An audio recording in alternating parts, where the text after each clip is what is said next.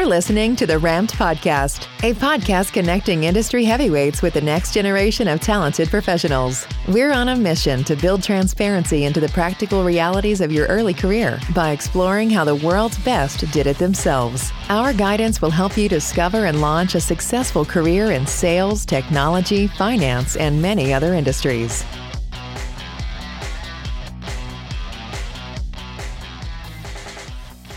Today, on the Ramp podcast, we have Josh Roth, the Senior Director of Inside Sales and Enablement at Lob. Josh has been a champion for SDRs for nearly his entire career. He got his start in sales working in sports at both the University of Oregon and the New York Mets organizations. Then he jumped into tech, where he's been ever since. He leads diverse teams and he's one of the top sales managers in the country. In addition to all his accolades, he's also a massive University of Oregon fan. Please enjoy today's conversation with Josh Roth on How I Sell, presented by the Ramp Podcast.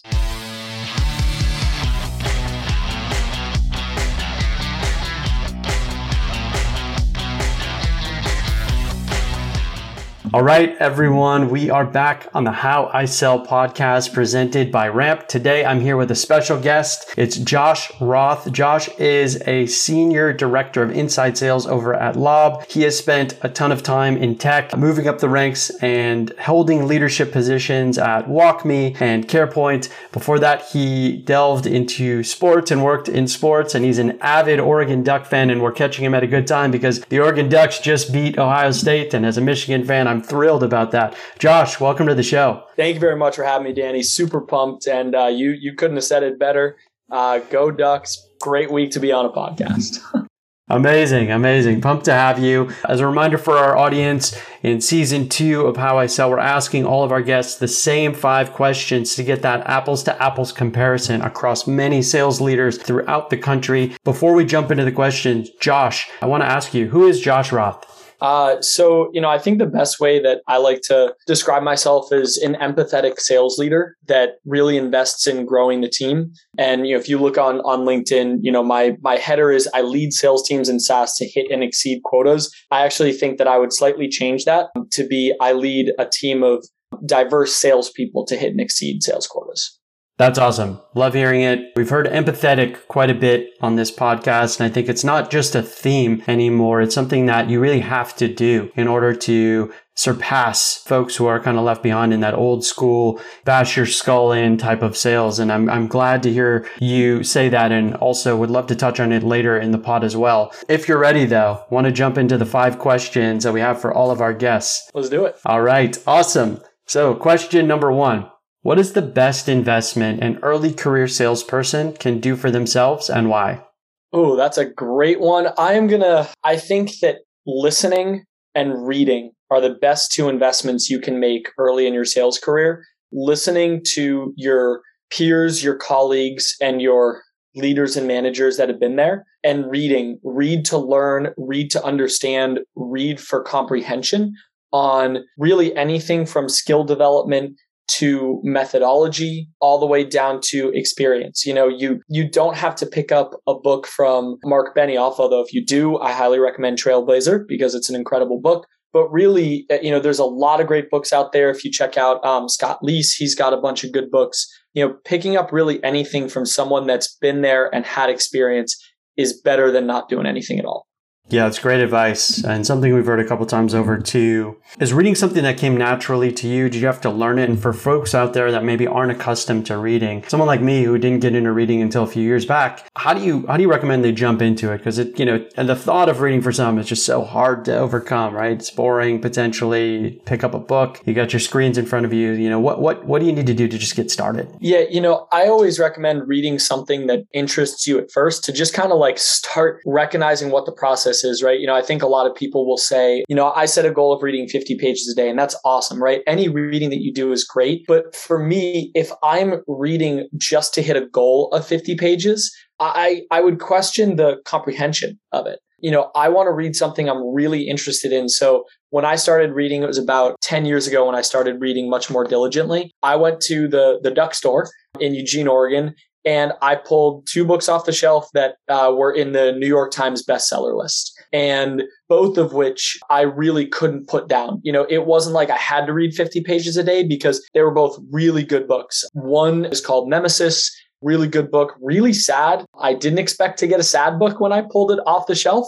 The other was Racing in the Rain, which was turned into into a movie. I think the actual title is The Art of Racing in the Rain. And again, another really sad book. I did not expect both of them to be really sad. They both were, but they were both great books. That's awesome. That's awesome. So yeah, start with something you love. Start with something you can get into right away. I think that's great. Just get the ball rolling. Appreciate that advice. I think it's it's very sound. Uh, on to question number two. What's the biggest surprise you experienced early in your career and why? The biggest surprise, I think, is that people are watching. And what I mean by that is, you know, the, it's it's not to be like a creepy big brother type of thing, um, but it's more that your colleagues notice who works hard. You know, for for years and years at the New York Mets, um, I would make the most dials, I would book the most meetings, and I never really thought anyone cared because I always felt like, oh, I'm just an ISR, right? And that's just never true. You're never just an SDR. You're never just an AE. People are always looking. They're always looking to invest and, and they recognize who does hard work. And, um, I remember one, one day, you know, in the year, I think it was my third year at the Mets.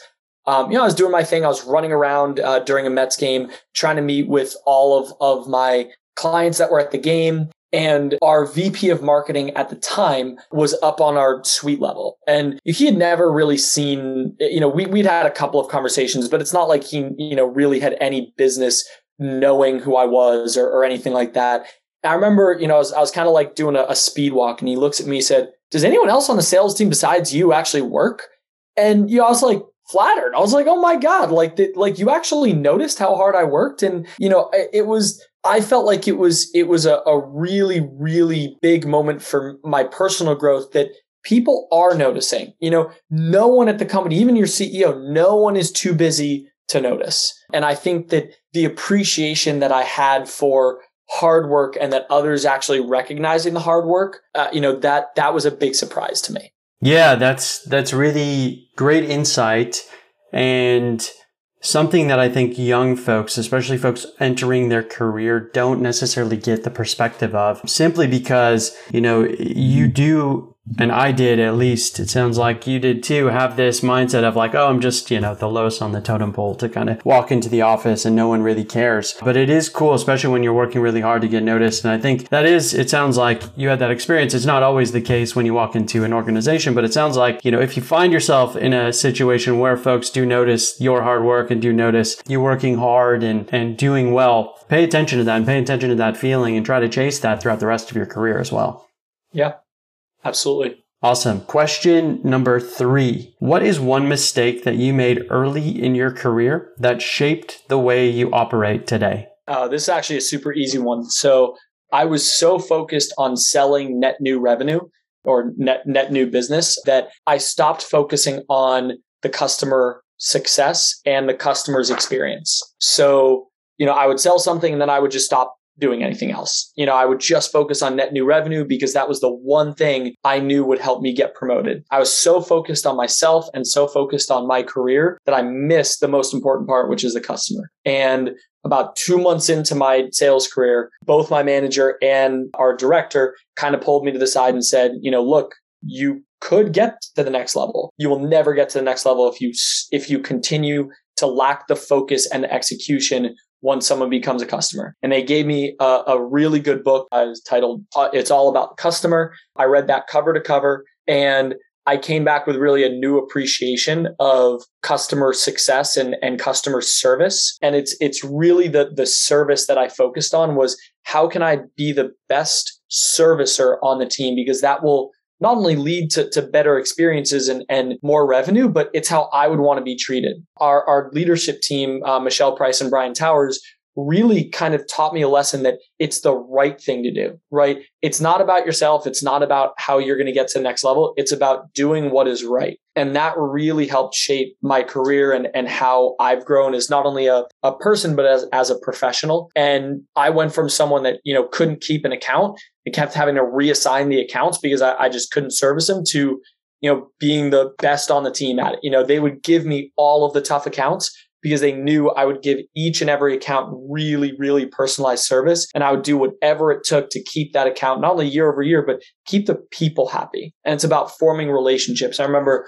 one, uh, you know, my big turning point was after about a year after having that conversation, one of my customers had, had come to me and the Mets were bad. You know, we were just a bad baseball team. You could easily get tickets a lot cheaper on StubHub, on, you know, Ticketmaster. But, you know, client comes back to me and says, you know, Josh, I could probably spend half of what I spend with you, but I don't because your service and our friendship is worth renewing with you. And I was like, you know, that's, that's a massive turn for someone couldn't really handle anything a year ago. And that that was the biggest mistake I made early in my career. Yeah, a lot of yeah. great ideas. These are all like really good LinkedIn posts too. Yeah, yeah, you do. Take it, take it. We'll we'll cut the uh, we'll cut the segment up for you, and you can just post the uh, the conversation on LinkedIn too. But but I appreciate you sharing that. You know, it's not always easy to one to sh- to to receive the feedback, and two to even share about it or, or or think about it going forward. And you know, for folks entering the workforce, you know, for a second job, they don't often know what it's like to receive that type of critical feedback. How did it feel to get that feedback? You know, as somebody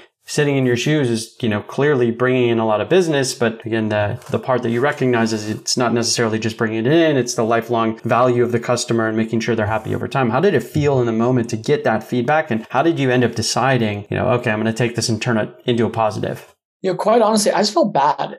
I felt bad for the customers. It, you know, like I think about, you know, what happens if, if I spent that money to, you know, bring, you know, my team or my business, uh, you know, or my friends out to a game and, and, you know, I just wasn't able to get any help when I asked for it. You know, I, I felt really bad. And it wasn't so much about, you know, for me, like, oh, I did, I thought I did right. And now you're telling me I did wrong. And, and I don't want to get the coaching. It was that I felt that I did the wrong thing by other people. And I, I felt that, you know, I let my morals and, and values slip in exchange for my own uh, aspirations. And that, that was, that was the hard part for me. But the lesson that Brian and, and Michelle taught me is you have an opportunity to change that. You know, you have the power to change it. I did. It's awesome. One, thanks for sharing, especially the the tough stuff. And two, you know, it's it's important for folks to recognize that, you know, the way that you feel is okay especially in a professional setting. You're you're somewhat taught either directly or indirectly coming up through the ranks or, you know, at your academic career, high school and college that when you get into business it's all professional mode and that's professional all the time. And you kind of act like a robot and what I think you just revealed is thinking through how you're feeling and really acknowledging it in the moment does actually help you get better and helps you improve and become more of a thoughtful sales executive over time or really any executive within your within your realm or any any any professional who's moving forward in their career. So it's important to acknowledge that. And i think you know you did a really good job of articulating what that actually means and what that how it plays out. Question number 4 who has had the greatest impact on your career and expand? The two people i, I mentioned earlier uh, michelle price and brian towers my my first sales leaders my first sales managers they had the biggest impact on my career in, in a positive way. You know, they, they were empathetic sales leaders. They always sought to understand. They, they didn't place blame. They found solutions. They taught really good lessons. You know, those were the people that I aspired to be. There were quite honestly some people that I, you know, worked for that I'm not going to call them out, but they were the opposite, you know, and, and they showed me the type of leader and the type of manager that I don't want to be.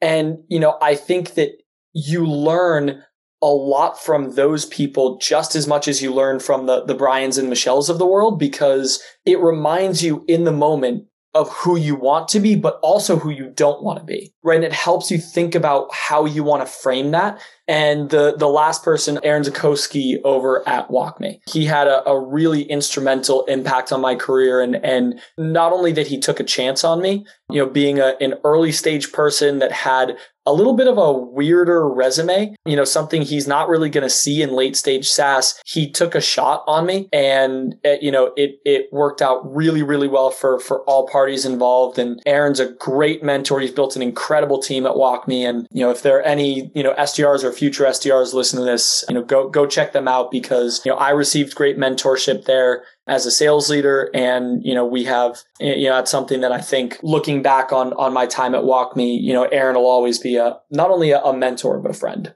That's great. It sounds like you've had some really transformational folks in your career that have guided you in a, a really good and right way. And I think yeah, also I, I agree. WalkMe, there's something special going on there. We've heard them come up a few times. Sounds like they got a great training program. So yeah, folks, you know, take Josh up on this opportunity if you ever want to connect with WalkMe because it is a great company and a public company now too. So I want to I want to I want to talk on the uh, the empathy thread a little bit more because that's something that I think is it's a buzzword, but it but it's true enough where you have to you have to embody it these days, especially in sales. What does what does an empathetic salesperson look like to you? Yeah, you know, it, I'm so glad that you called out that empathy is a is being used as a buzzword because it really is, and it's it's so frustrating to me to see all these other people saying like, "Oh, like you want to be a good salesman, just be empathetic." Like, that, come on, like like just be empathetic. Like that, it doesn't mean anything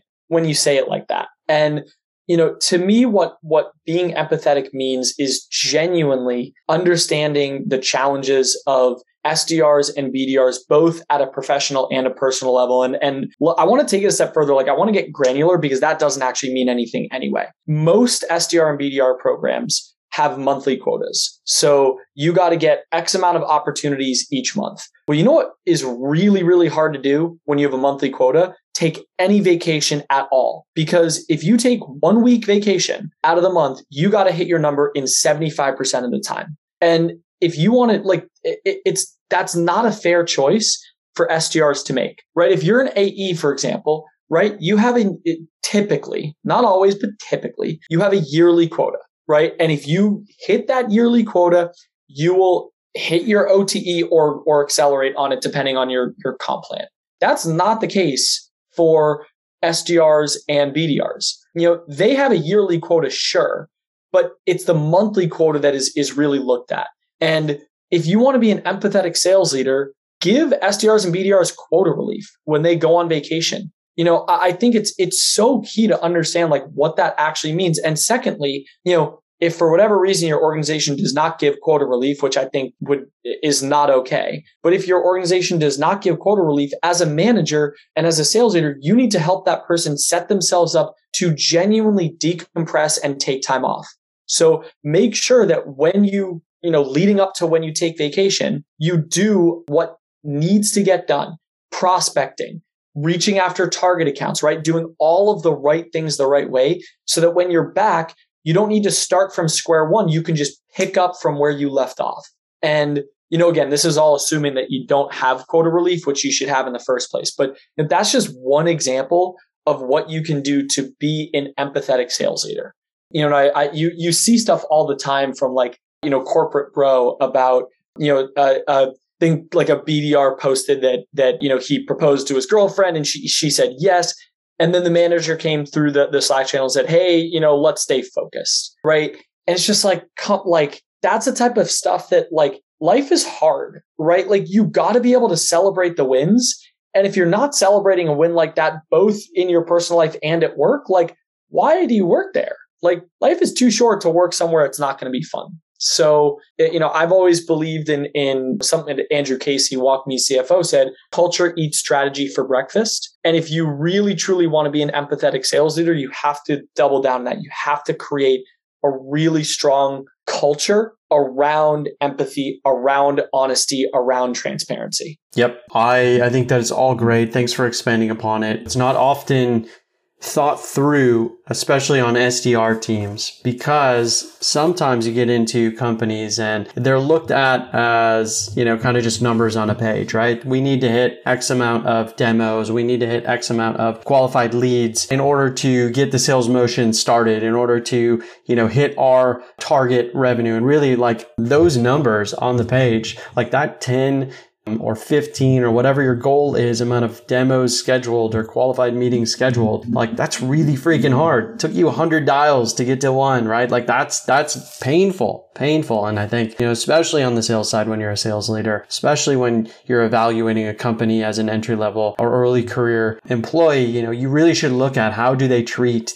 their SDR team and what are the things that they have in motion. I think you just gave some very tactical advice. You know, how do they plan for vacation? Is is quota is is their quota ramp for vacation? You know, those are very tactical things that I think now our folks can evaluate companies going forward using it. So appreciate the guidance there, Josh. Question number five. We ask all our folks on the podcast, both seasons, this question. I think it's a good opportunity to reflect. But if you could go back in time, now that you have the benefit of hindsight, what advice would you give yourself as you were entering into your career? Yeah, I think not every job is the right fit for you. You need to evaluate all companies that you're interviewing with just like they're evaluating you. And I say that for a couple of reasons. One, you know, there have been companies that you hear this all the time from SDRs and, and AEs, you know, oh, this is what I was told in the interview process and it, it didn't, it didn't translate, right? It, it wasn't real. And I think that the, the motto that actually Aaron at WalkMe taught me is trust but verify, right? You're going to be sold plenty of opportunities and plenty of things from plenty of people. It's fine to trust them and give them the benefit of the doubt, but you have to verify. And I think in, in some of my earlier career, I think that it would have been a really good lesson for me to verify a lot of the information that I got because you, know, you can't look back and say that's their fault. You know, they weren't honest with me or they didn't do this, they didn't do that. Like, no, it's, it's not real. That might have been the case. That might be true, but ultimately it's still on you. It's still my fault that I didn't do the right evaluation. I didn't ask the right questions. And most importantly, that I just trusted people at their word instead of verifying the information. And, you know, I think that's the one thing that I, I would go back and, you know, hopefully teach to my younger self, which is, you know, it's fine to trust, but you got to verify. Yep. I think that's totally right. And a lot of folks don't even know that in an interview process, it is as important that you're screening the employer as it is for them screening you, which is obviously kind of the power positioning in an interview is, is very different. I don't know if you're a, a, a curb your enthusiasm fan, but it's, you know, it's, it's like flip that on them, right? So like you're, you have the, uh, you have the ability to, to flip the interview script and actually ask those employers or the folks that you may be working for in the future some targeted questions questions to make sure that they're the right fit for you. Questions like, how is the team doing against quota? What kind of benefits do you have in place for folks like me that are going to be working their butt off, making tons of dials? You know, who's, who's my manager? How are they, how are they perceived amongst the group? Like those are questions. Those are hard questions, hard to ask too. Not always thought through as you're going through an interview, but stuff that you need to pay attention to as you're evaluating employers for sure. And I think Josh, there's a, another great point you brought up on, on kind of making sure that you you got all your ducks in a row and are checking all the boxes before you jump into an employer. Yeah, absolutely. Awesome. Well, uh, appreciate your time, Josh. This has been really insightful for our crew. Where can folks find you? Yeah, um, feel free to find me on LinkedIn. You know, I've, i am in a, a little uh, kind of white gray uh, button down, Josh Roth. Uh, you'll you'll see my uh, my profile. You'll see the uh, University of Oregon O. You'll see you'll see Lob. So feel free to check me out. I I have a personal requirement for myself that I respond to every single LinkedIn message I get, even if it's a sales pitch that I just say no thank you to. So feel free to to, to shoot me a, a message there. Looking forward to connecting and engaging. Awesome. So hit him on LinkedIn. He will respond, which is great. Can't promise you that uh, you won't be flooded with thousands of, of, of, excited, eager future salespeople, but it sounds like Josh is open to it and, and willing to help, which is which is really awesome of, his, of him and his time. For audience, uh, soak this one up. Josh has been very strategic and tactical with his guidance. We loved having him on the show. So thank you again, Josh, and we hope to have you back someday on the Ramp podcast and How I Sell. Awesome. Danny, thank you so much for having me. This was a blast. All right. Talk soon. Thank you for listening to the Ramped Podcast. To access our show notes, the Ramped platform, or to become a corporate partner, visit www.rampedcareers.com or email us at sales at rampedcareers.com.